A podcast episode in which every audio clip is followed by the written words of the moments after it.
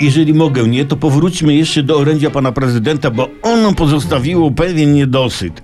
Od rana było budowane napięcia, nie? Powiedzieli, że prezydent podjął decyzję, kogo nominuje na premiera, ale powie wieczorem. Z tego napięcia to ludzie obgryzali paznokcie u nóg znajomym, bo samemu to ciężko sobie obciąć, trzeba głową do stóp sięgnąć, nie, no to... A więc tak, podpucha była dobra, złego słowa. Będzie się działo, mówiliśmy jeden do drugiego, klepiąc się po udach. Czy kto tam co miał pod ręką. Jak na taką podpuchę i długie oczekiwanie, to z ekranu no wiało nudą, siadło. Jak się buduje napięcie, to później trzeba sprostać, trzeba było szał zrobić, a nie stanąć pod krawatką i tylko mówić. Należało wyjść przed kamerę, jakiś, nie wiem, dowcip powiedzieć o Niemcach najlepiej.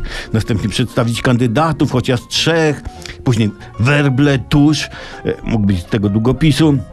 No i na przykład wchodzi e, na przykład pani Krystyna Pawłowicz, jako poważna hostesa, wręcza kopertę i pan prezydent zagląda do koperty, mówi: ja już wiem, a państwo? Tu zawieszenie głosu i dalej.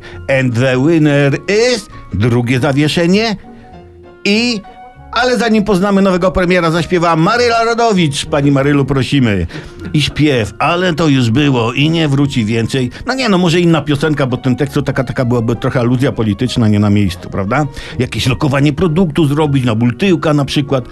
No i oznajmić, e, że ogłoszenie, kto utworzy rząd, nastąpi po reklamach. I rzeczywiście po reklamach nastąpiłby.